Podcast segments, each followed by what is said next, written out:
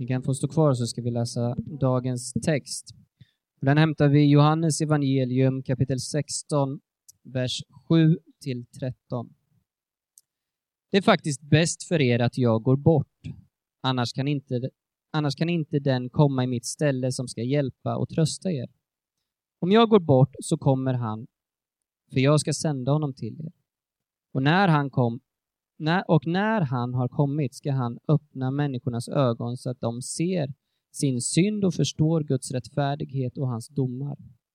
För deras synd består i att de inte tror på mig. Guds rättfärdighet visar sig där i att jag går till Fadern och ni ser mig inte mer. Och Guds dom består i att denna världens första redan är dömd. Det är så mycket jag vill säga er, men ni kan inte förstå det nu. När den helige Ande, som är sanningen, kommer ska han leda er fram till hela sanningen. Han ska inte tala i egen sak, utan endast förmedla vad han har hört.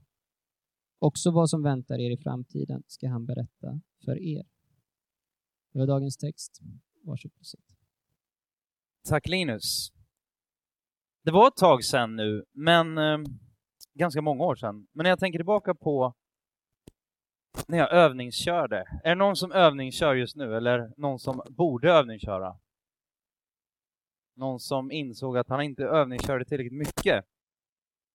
Jag och min syster, vi började köra, övningsköra ungefär samtidigt. Och eh, min far var så förutseende att han så insåg att mm, det kan vara läge att, eh, att fixa en bil specifikt för detta ändamål.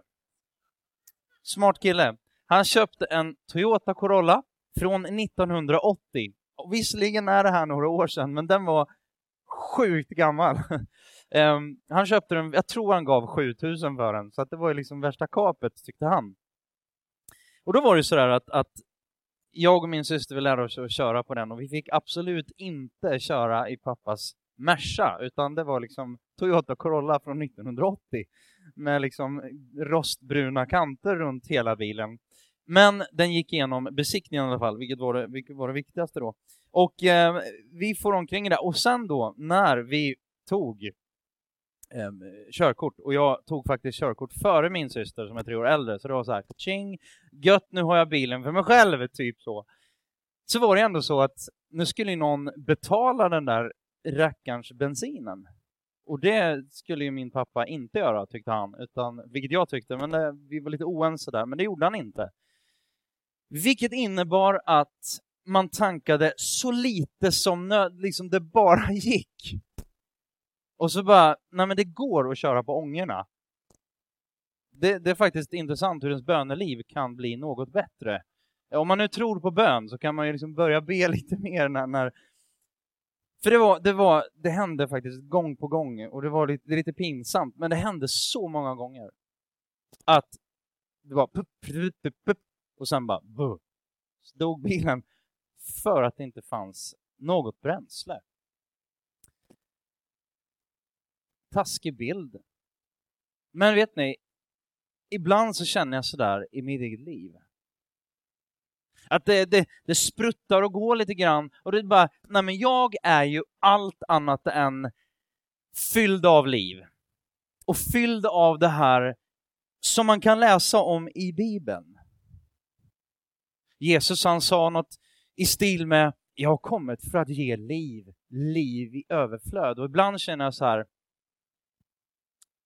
mm, var är det där? Och, och, och det, det, jag, jag ska vara någon slags, vad nu det är för någonting, pastor. Men jag har åtminstone sagt och tänkt och stått för att jag tror på Bibeln. Sen så vittnar mitt liv om ganska många gånger att så kanske inte alltid riktigt är fallet, utan det spruttar lite för mycket. Men hur kommer det sig att vi kör så ofta tomme det som hände var ju att då fick jag ju hoppa ut och då var det bara Guds nåd kanske då, om det var någon fler som satt i bilen så jag inte behövde putta själv. För det är sjukt jobbigt att putta en bil som inte, går, som inte har någon soppa. Har ni prövat? Det, det är inget roligt. Speciellt om det är halt ute. Det bara slirar och man kommer ingen vart. Däremot, när tanken är full och man vet bara nu solen skiner och liksom det är bara hemlängtan och medvind och hela kittet, då, då går det väldigt bra. Då är det lätt. Det är ju väldigt få som sådär, äh, tanken är tom, men hörni, jag har inte riktigt tid att stanna på bensinstationen och fylla på. Det är väldigt få som tänker så. För man har lärt sig att gör jag inte det, fyller jag inte på, så kör jag tomme och då tar det slut. Då får jag trycka på i egen styrka. Och så många gånger så lever vi i enbart egen styrka. I alla fall inser jag att jag gör det.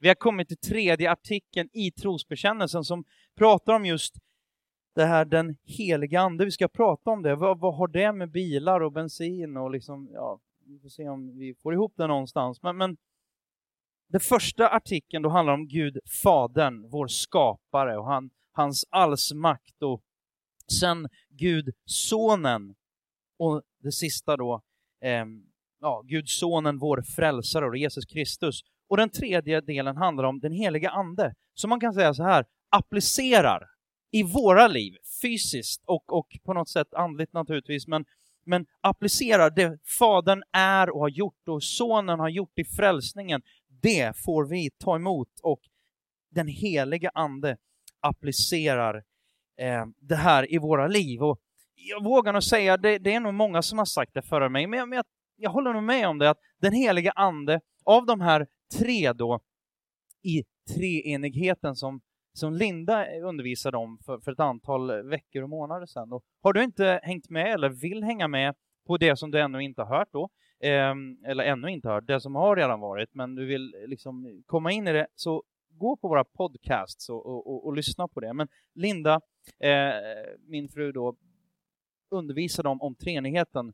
En Gud, men tre personer. Och jag skulle nog säga att av de här tre så är Gud, den heliga Ande, lätt den mest kanske okända, eh, den mest eh, kanske missförstådda. Men det här med okänd, tänker jag, det är ju ofta så att man är ganska rädd för det som är okänt. Vi människor funkar ju så. Jag blir rädd för det som jag inte känner till. Jag blir rädd för det som jag inte kan förklara fullt ut. Och därför, därför ska vi titta lite grann på det här.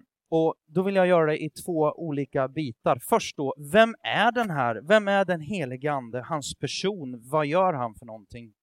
Och sen då lite mer, lite mer eh, personligt för oss. Vad innebär det för oss när vi bekänner att vi tror på den helige Ande? Och jag vill säga från början redan, det här är ett jättestort ämne, liksom alla andra av de här ämnena. Men vi kommer att, att eh, fördjupa oss och, och, och prata mer om den heliga ande, hans liv, hans gåvor och, och liksom Gud i oss. Det ska vi prata väldigt mycket mer om eh, framåt senvåren, maj, eh, pingsten och liksom hela, eh, ja men det är väldigt mycket som har hänt. Och eh, vi refererar ofta tillbaka till våra tre ringar i våran logga som du ser uppe till höger där. Men, och så också nu kan man ju titta då, vi, vi pratar om älska, alltså United handlar om att älska Gud, älska livet och älska människor. Det är en, en, en omskrivning av Matteus 22 egentligen. Älska, hela, älska Gud av hela ditt hjärta, hela din själ, av hela ditt sinne, av allt det du har och äger. Och älska din nästa, alltså andra människor, så som dig själv. Älska Gud, älska livet, det du har fått, och älska människor runt omkring dig. En annan sak som man eh, var också sådär, eh, älska Gud. Alltså Gud, Fadern, någonstans, så här, han är ju huvudet huvudet, han är över, han är initiativtagaren, huvud. Gudsonen kan man likna vid hjärtat, frälsningen, det centrala i hela Bibeln och Bibelns story. Och sen har du då den heliga Ande, händerna. Och det är verkligen så, för där den helige Ande är, där händer det saker. Och, och, och det kan vara lite sådär bra att ha med dig. Och liksom Magnus ställde frågan, lever du ett liv som kräver att Jesus Kristus dog och uppstod på den tredje dagen, lever du ett sånt liv, så vill jag ställa en fråga i linje med det. Lever du ett liv som inte skulle vara möjligt utan den heliga Ande? Det är en ganska, så här, när jag satt och förnula lite sådär, så bara, det är en ganska sådär, kan vara en provocerande fråga. Men då är det ju ganska grundläggande att jag känner till vad är den helige Ande? Vem är det? Och vad, liksom, vad handlar det om? Ja, det vet inte jag kanske, eller det, det kanske du tänker, det vet inte jag. Det ska vi titta på. Jag är så glad att du vill veta mer. Och den första biten då, den helige Ande och hans person, helt rakt upp och ner. Och för det första så är han en person. Um, han är inte bara en odefinierbar kraft. Och vi kommer att läsa igenom några bibelord, de dyker upp på skärmen. Tar du notes så, så skriv ner liksom bara bibelorden, för du kommer inte hinna skriva ner varenda ord. Eh, men vi läser ifrån då eh, det som Linus läste, sista versen där, vi börjar bakifrån lite grann. Johannes evangelium 16 och 13. När den helige Ande, inte om, utan när den helige Ande, som är sanningen, kommer, ska han leda er fram till hela sanningen. Han ska inte tala i egen sak, utan han ska endast förmedla vad han har hört. Också vad som väntar er i framtiden ska han berätta för er. Det är ju jättespännande. Framtiden, det som ännu inte har hänt. Han kan hålla på och viska om grejer som ännu inte har hänt. Vi kanske kommer tillbaka till det. Men det är jättespännande. Och, och då kan man titta sådär. För det första benämns han, eh, benämns han som en han, eller honom, i vers, vers 7 där. Eh, men, men just här, han, det är en person, det står inte det. En, en odefinierbar kraft eller energi eller någonting. Han har massa kraft, energi och allt sånt, men, men, men eh, det är en, en person. Eh, det står också i den här versen att han, vi bara tittar på lite epitet som, som står i Bibeln väldigt tydligt, eh, ja, men pekar på att han är inget annat än, än en egen person. Eh, i den här versen så kan vi se tre saker. Han talar. Det gör oftast en person. Det gör inte det det. Han leder. En person som leder. Någon som går före. Han lyssnar. Bara i den versen så är, det, så är det de tre sakerna. Vi kan läsa i Fesebrevet om att han har känslor. Att han kan bli bedrövad. Um, han tar beslut, hör väl ihop med att leda kanske, ta beslut i första Korinthierbrevet. Eh, han utforskar våra hjärtan, står det.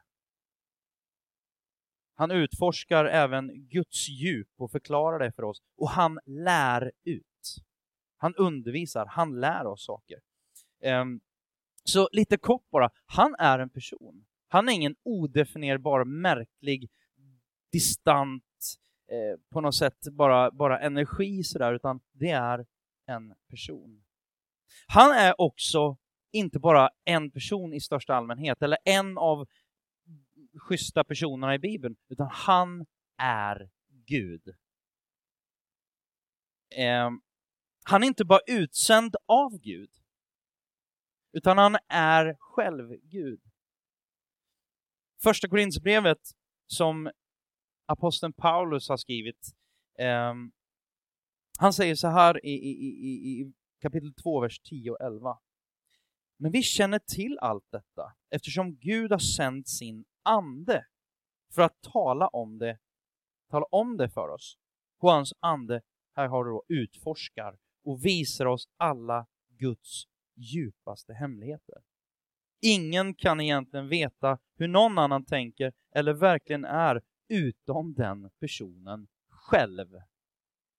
Och ingen kan känna Guds tankar utom Guds egen ande. Den helige ande är Gud. Varför är det här så viktigt då? Det här är ju sjukt viktigt. Om man nu tror på det här. För det innebär ju att, att för det första så är det en person, vi får tro att det är verkligt, och han är Gud. Och sen står det ju att ja, men Jesus han har gett den helige Ande till oss. Det innebär att vi har fått Gud till oss. Ja, men jag tror inte du fattar.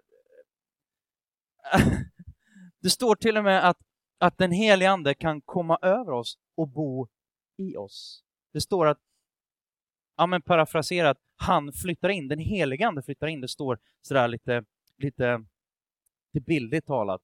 Det står att, att vi är ett tempel, den helige Andes tempel. Någon slags, ja men det, tempel var ju den här, det var ju den dåtidens kyrka. Det var ju dåtidens, liksom, där fanns Gud. Och, och, och, nu finns inte Gud i en byggnad främst, utan i och med Nya Testamentet, i och med Jesus Kristus och, och den här länken till Gud som tidigare var förstörd, helt plötsligt så upprättar han den och vi är online. I och med att den helige Ande bor i oss. Bor i varje troende. Det innebär ju att Gud bor i en troende. Ja, det kan man ju säga kan man säga olika saker om det. Man kan bli glad, man kan eh, bli ledsen, man kan, ja. Men i alla fall, nej, ledsen kan man inte bli kanske. Men, men, men nummer två, Gud i oss då, vad betyder det? Vad innebär det? Om det verkligen är så att den helige Ande är Gud och den helige Ande är i oss, ehm, allt det här som vi har läst om och allting som vi har gått igenom, som jag inte hinner gå igenom igen, men förkortat då, Gud skapar världen och han ser att det är gott. Han är allsmäktig, han, han älskar det han har skapat och som kronan på verket så skapar han människan och säger bara du är lik mig. Du skiljer dig från allt annat i hela skapelsen, för det är bara du. Det är bara om människan som Gud säger du är lik mig. Och mitt i det här så ger Gud också en, en skaparglädje, en skaparkraft i människan och möjligheten att välja bort Gud. Och det gör ju människan. Väljer bort Gud och vänder sig ifrån Gud och säger äh, vi behöver inte dig, vi klarar oss själva. Faktum är att du säger att du är Gud, jag vill själv vara Gud. Det är det vi kallar för fallet och människan, människans relation med Gud går sönder. Och sen sänder Gud själv för att betala, för att reda upp röran. Så sänder han sin son, Jesus Kristus, som lever ett perfekt liv och dör på ett kors, inte för sina egna synder, för det fanns inga, men däremot för våra synder. Så han dör och där har vi helt plötsligt frälsningen. Och vi lever strax efter det. Och efter frälsningen, Jesus uppstår och därefter så säger han så här, eller säger det gör han innan, men han, han ger sin ande till sitt folk. Um, och i den tiden vi lever nu, um, men för att kunna tillgodogöra oss allt det där som Gud har gjort, frälsningen, den här återupprättandet av relationen, så behöver vi den helige Ande. Det är det som den helige Ande gör.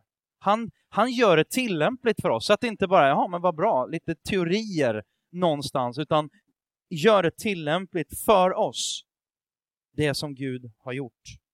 Så Fadern och Sonen sänder den helige Ande till världen för att vi ska kunna applicera frälsningen i våra liv och leva ut det. Um, och det är det första som händer. Så därför några epitet, så här, några olika eh, saker som beskriver den helige Andes person och, och hur, hur det påverkar oss. Det första är just det här, han är livgivaren. I Johannes evangelium det här, så står det det som, det som Linus läste då, texten för idag, vers 8 och 9 där, så står det och när han har kommit ska han öppna människors ögon så att de ser sin synd och förstår Guds rättfärdighet och hans domar. För deras synd består i att de inte tror på mig. Han uppenbarar och överbevisar oss om vårt tillstånd inför Gud. Då kan du tänka så här, eller jag tänka som svensk, bara vad taskigt. Typiskt. Typiskt. Ja, men det är ju det som kyrkan handlar om, det är det jag vet. Den handlar om att trycka ner folk, eh, bevisa liksom bara synd och elände, bara du är, då, du är en dålig människa. Eh, jag tänker som, som ligger nära till hands i alla fall för mig som förälder. Jag älskar mina barn. Men det gör jag också att på grund av att jag älskar dem så kommer jag säga saker till dem som de inte vill höra. Senast igår så var det en konflikt över en så stor sak som en tablettask.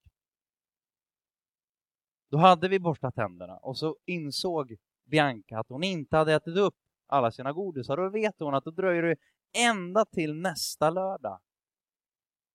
Och det är så smärtsamt.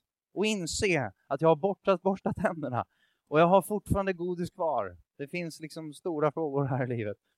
Men vi löste det, lite pragmatiskt. Eh. Någonstans så är det så nyttigt att ha folk i sitt liv som, som verkligen säger sanningen.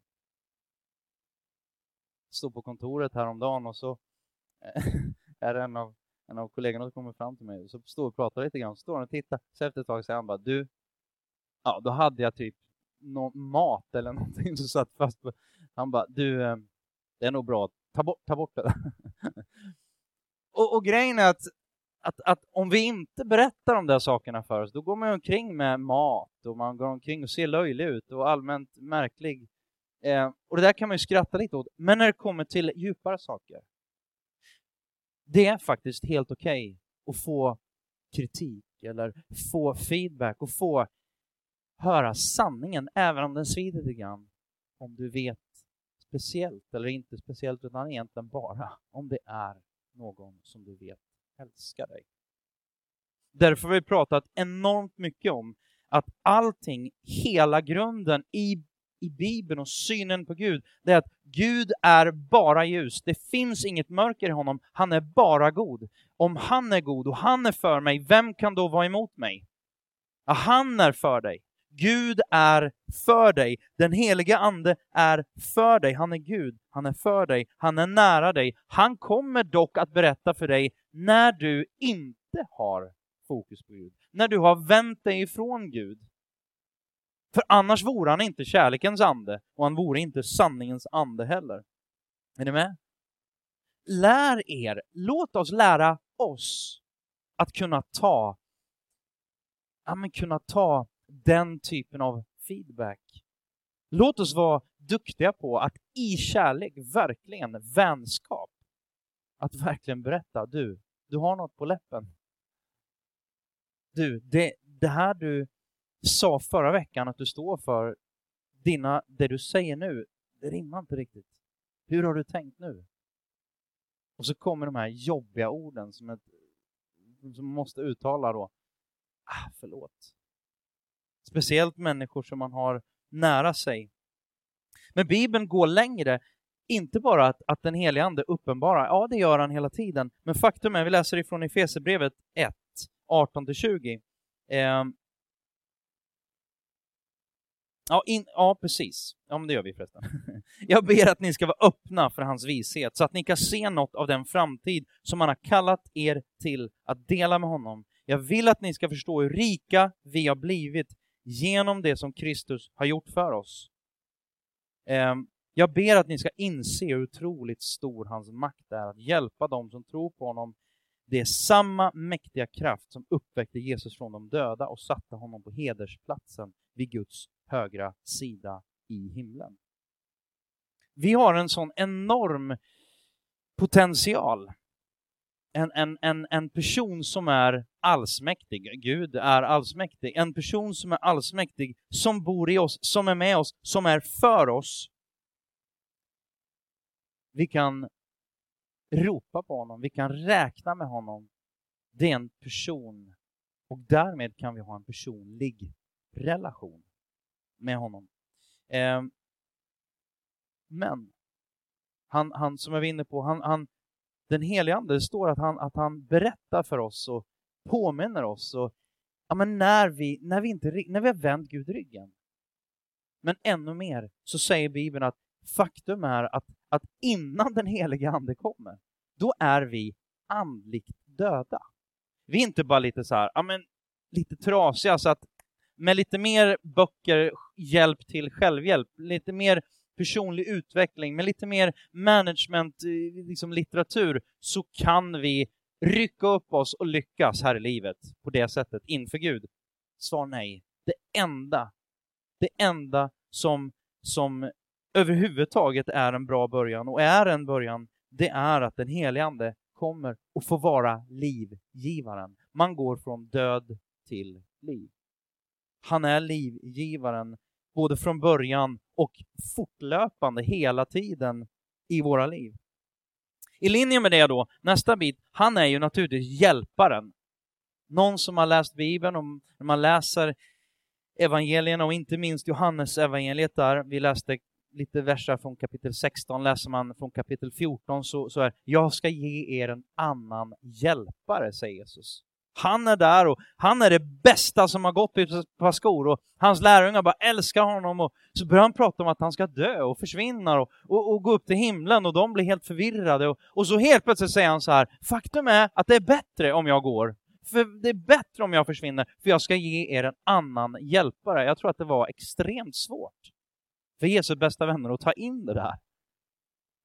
Men han är hjälparen och, och, och redan från Gamla Testamentet så, så har man eh, ja, profeterna där då, de som såg in i framtiden och talade ut Guds ord. Eh, en profet då heter Sakarja och, och han, det står så här Sakarja 4 och 6. Så säger han så här, inte genom någon människas styrka, inte genom kraft, utan genom min ande, säger Herren Sebot. Eh, så gammal Herren Sebot, det betyder härskarorna. Så här, någon, någon, ja, han fightas för oss. Och saker och ting som kommer att hända, vi är inte själva.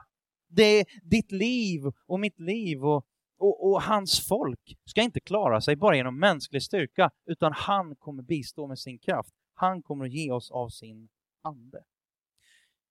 Eh, Johannes 14 och 16, jag ska be Fadern, han ska ge en annan hjälpare som alltid ska vara hos er. Gud står på din och min sida. Gud är för dig. Det står att den helige Ande, han är starkare än den som är i världen. Ondskan, djävulen. Den, man kan ge massa olika, men det står att han som är i dig, alltså den helige Ande, är starkare än den som finns i världen. Ibland så tänker vi så här, men yin och yang, det är liksom så här, styrka här, och, eller eh, eh, mörker här och så ljus här. och så är det, det är ett jämnt krig. Bibeln beskriver att det är helt ojämnt. Det kanske ser, det kanske ter sig just nu, men matchen är redan vunnen. Zlatan har slått in 71 mål, det är helt ointagligt. Matchen är vunnen, den är ännu inte riktigt slut, men matchen är vunnen och vi lever där mot slutminuterna vi vet att vi har vunnit, vi vet att Gud har vunnit, men, men vi har inte sett det än. Vi eh, jublar lite sådär i förväg. Eh, hjälparen, tröstaren, advokaten. Eh, när behöver du och jag hjälp? När behöver vi tröst? Eh, Johannes, en av Jesu närmsta vänner och en av de tolv lärjungarna, han skriver lite senare i sitt liv, så skrev han så här, mina barn, han pratar till församlingen och han, han är den äldsta då levande aposteln och, och kan väl liksom därför då säga liksom, mina barn, han är en gammal, gammal gubbe, eh, ser sig själv som en far och säger mina barn, detta skriver jag till er för att ni inte ska synda. Men om någon syndar har vi en som för vår talan inför Fadern, Jesus Kristus, som rättfärdig om någon syndar. Man skulle kunna säga när någon syndar. Eller när du och jag vänder oss bort ifrån Gud, när vi, när vi inte lever med, med, med ansiktet, med hjärtat, när vi inte älskar Gud, älskar människor, älskar livet. Eh, då har vi en advokat. Den advokaten egentligen det är Jesus själv som är vår ställföreträdare. Men, men vi har en som för vår talan inför himlen hela tiden och det är den helige Ande. Han är med dig mitt i kampen och strider för dig. En strid, och kanske inte en strid, utan striden med stort S. Den tror jag inte för de flesta är utifrån och in, utan det är väldigt mycket inifrån. Jag är så trött på saker och ting i mitt liv där, där jag känner så eh, känner mig så mycket igen med Paulus. När han eh, skriver i Romarbrevet så skriver han så här, alltså det är helt vansinnigt. I kapitel 7 i Romarbrevet så skriver han så här, det jag inte vill, det gör jag hela tiden. Och det jag vill göra, det gör jag inte Dr Jekyll och Mr Hyde, man har liksom två personer i sig på något sätt. Du kanske tänker bara, vad är det här för snubbe? Men, men den helige ande. Varför, varför heter han den helige ande? Och inte bara the, liksom, något på engelska. Ja, I alla fall, den helige ande. Jo, därför att hans primära uppdrag det är att leda oss till helighet. Vad är då helighet? Det är ju så här, vilket, vilken from människa, vilken helig människa. Eh, jobbigt, jobbigt att leva upp till det på något sätt. Det är bättre att leva med den helige Ande, tänker jag. Men, men i alla fall så, helighet betyder ju faktiskt avskild. Du är inte uppblandad, du är inte utspädd, utan du är i koncentrerat format avskild, avsatt bara för Gud. Det är vad den helige Ande vill göra i våra liv. Han vill att vi ska vara i koncentrerat, icke outspätt format. Avskilda och när vi kommer till Gud, hur vi ger oss till Gud. Därför står det då, av älska Gud av hela ditt hjärta, i koncentrerat format. Inte utspätt, delat med massa andra, utan Gud vill ha allt. Eh, Johannes evangelium då, det här, de här verserna 8 och 9. Och när han har kommit ska han öppna människors ögon så att de ser sin synd, förstår Guds rättfärdighet och hans domar, för deras synd består i att de inte tror på mig. Är tanken då att vi ska gå och bli lite pretto?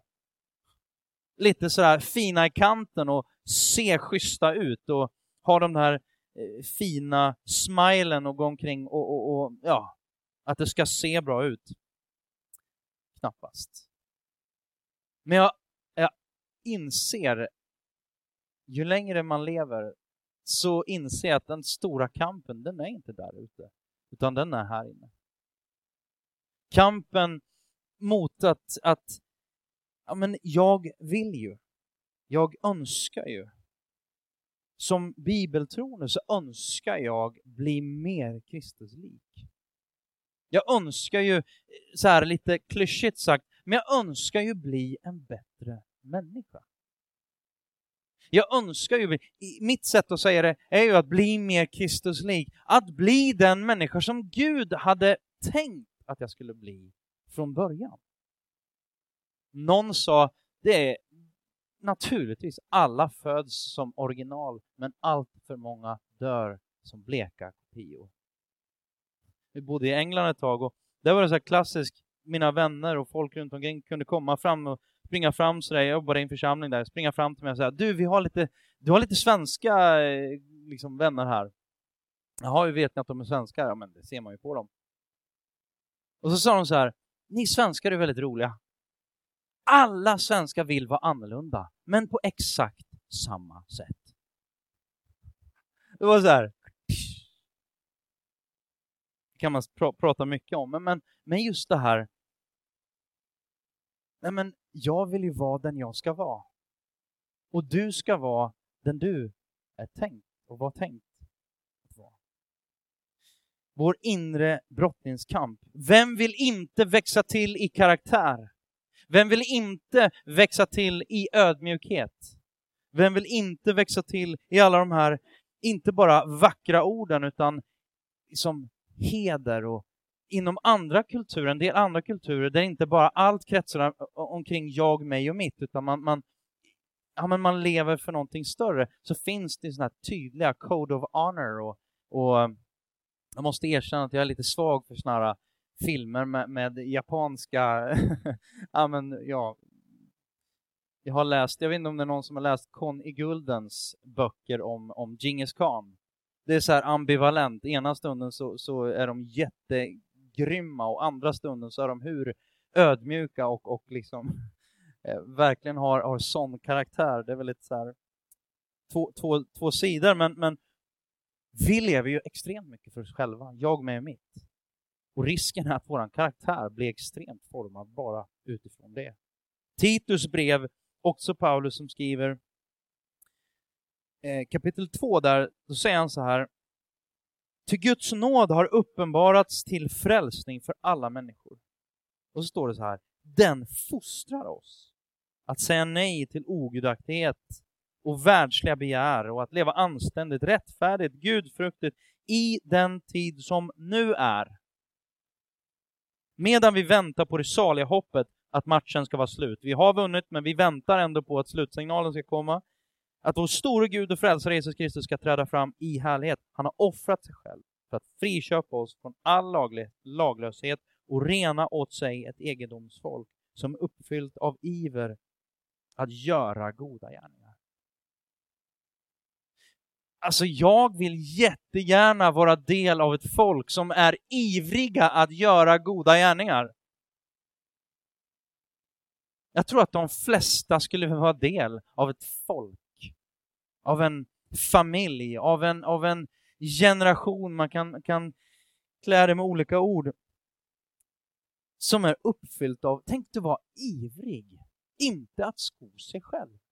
Tänk att vara ivrig, tänk att jag kunde få, och jag längtar efter att få bli lite mer befriad från att sko mig själv, från att se, jag vill ha det skönt.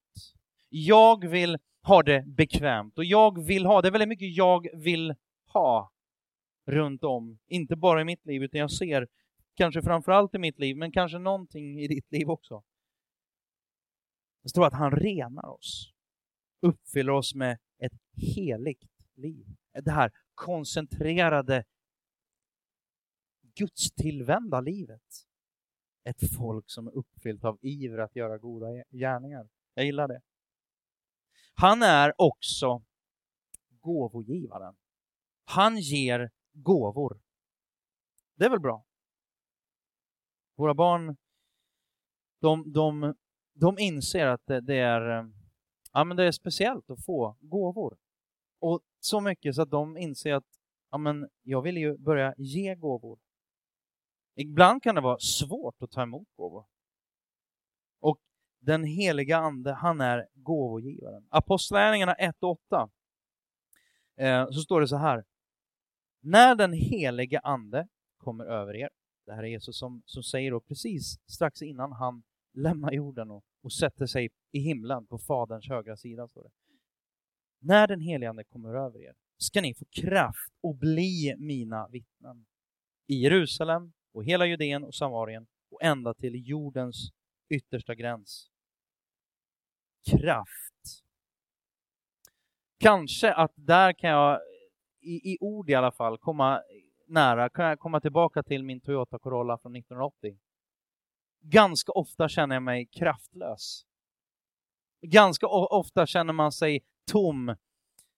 Och det är precis, Gud vill ge dig av sin kraft. Bibeln nämner ett antal olika specifika gåvor och jag kommer inte gå in så mycket på det, mer än att jag vill läsa första Korinthierbrevet 12, där han beskriver, där Paulus då beskriver några av de här.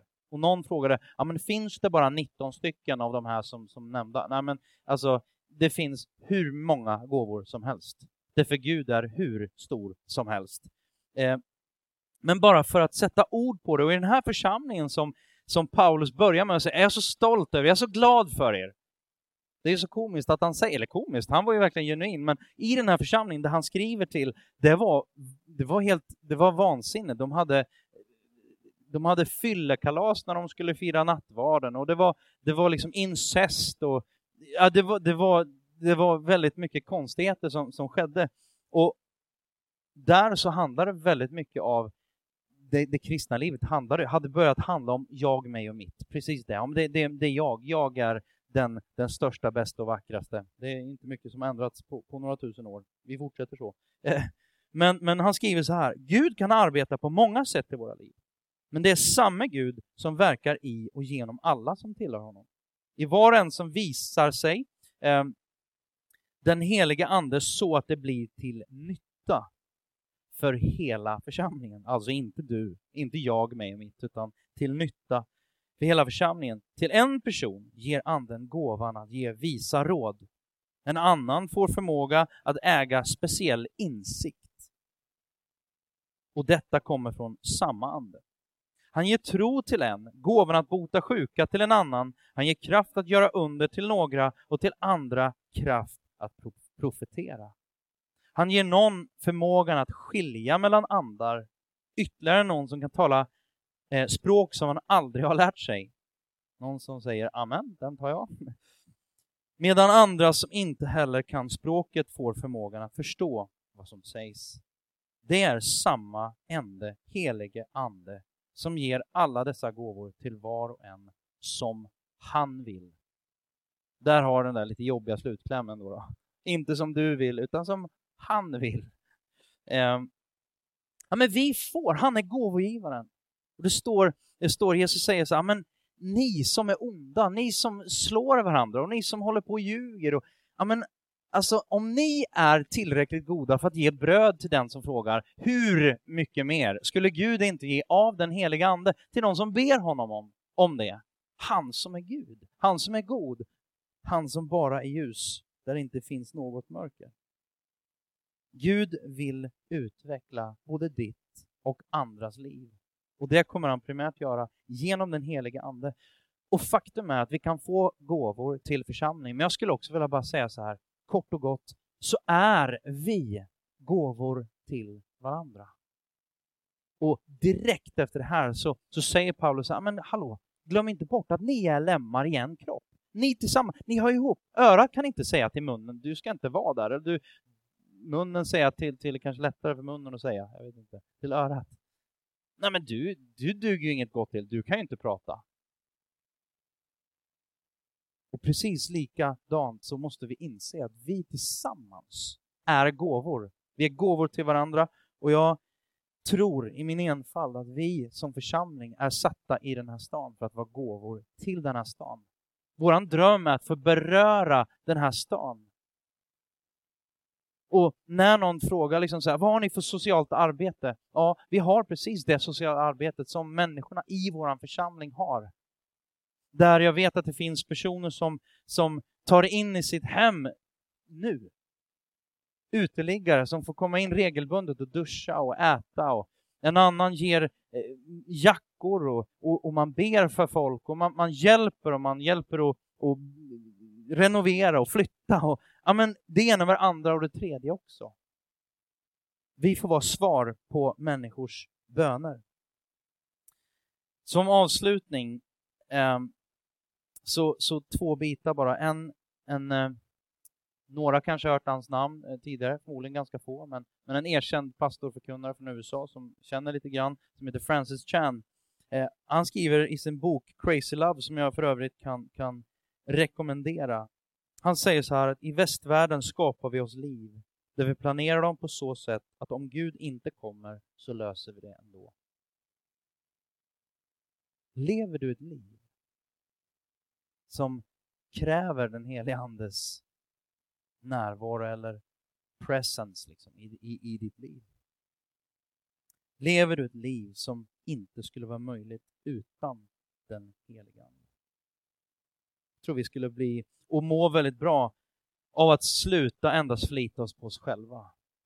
Jag tänker på, man har ju sett de där, de där tecknade filmerna, men även när de visar, jag älskar naturfilmer.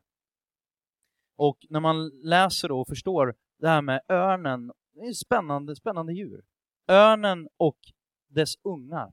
Det här örnboet högt, högt upp, kanske på en klippa eller ett högt träd och då kommer då örnens ungar som kommer till åldern där de ska lära sig fly flyga. Vad händer? Jo, mamman, alltid mamman, märkligt, nej kommer ner och puttar ut ungarna ur boet.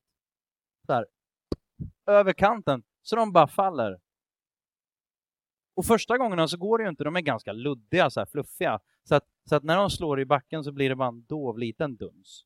Ofta så hinner mamman plocka upp dem, men inte alltid. Då dunsar de så här och det gör säkert ont, vad vet jag.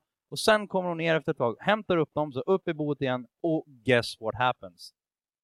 Vi börjar om. Putt, putt, putt, putt över kanten. Svaret för ungarna, örnungarna, är ju inte fallskärm. Fallskärmsavtal. det är ju inte en, en försäkring eller bilbälte eller hjälm eller någonting. Svaret är ju att de lär sig att flyga. Men det okända kan te sig det kan te sig lite abstrakt och oåtkomligt. Jag vill avsluta med den här storyn. Charles Blondin, han levde under 1800-talet. Jag tror säkert inte någon av er har hört talas om honom. Men han var i alla fall en av världens genom tiderna bästa lindansare. Eh, en akrobat som, som går på lina. Han, eh, en av hans största och mest kända bedrifter som lindansare var att gå tvärs över Niagarafallet på en lina. 350 meter långt och 50 meter över vattnet. Han genomförde numret flera gånger och alltid var det på ett nytt sätt. Förbundna ögon, i en säck, gjorde volter, la sig ner på repet, skjutandes en tunna framför sig på styltor, bärandes en annan person. En gång satte han sig på mitten av linan och lagade en omelett, som han sedan åt upp. En dag, när han hade skjutit tunnan över Niagarafallet fram och tillbaka, och det var mycket folk som stod och efter jublet från publiken hade lagt sig, så ställer Charles Blondin en fråga till den här publiken. Hur många tror att jag kan skjuta inte bara en tunna tvärs över Niagarafallet, utan en tunna med en person liggandes inuti? Alla ropar ja! Alla ropar ja och alla trodde att det skulle gå. Mycket riktigt kommer den, den oundvikliga frågan då. Vem vem kan tänka sig, har vi någon frivillig? Och det blev fullständigt tyst. En väldigt lång stund. Och det står bara att, att Charles Blondin, han sa ingenting. Han, han försökte inte igen, utan han sa bara, eh, han bara väntade. Det var, det var knäpptyst. Det står inte hur länge, men det var knäpptyst. En lång stund, står det bara. Det steg fram en ung man till slut som försiktigt går ner i tunnan och mycket riktigt så går det ju bra.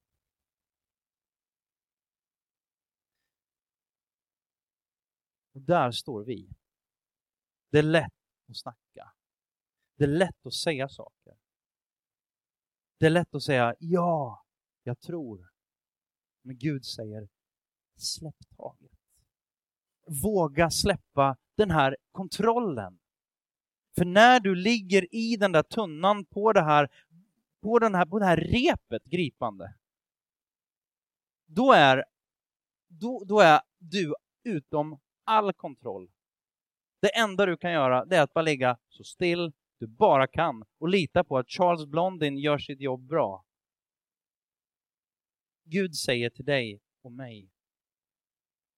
Du kanske är troende, du kanske inte vet vad du tror, du kanske bestämt dig för att inte tro.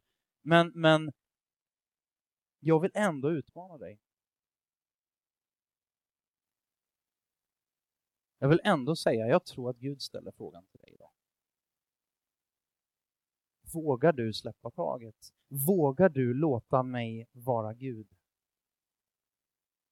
Det är lätt att snacka, det är lätt att köra på. Kör du bara på i egen kraft, puttar du på den här bilen livet igenom, det finns så mycket mer tillgängligt. Gud finns där. Och den heliga Ande finns tillgänglig. Med de orden så vill jag avsluta.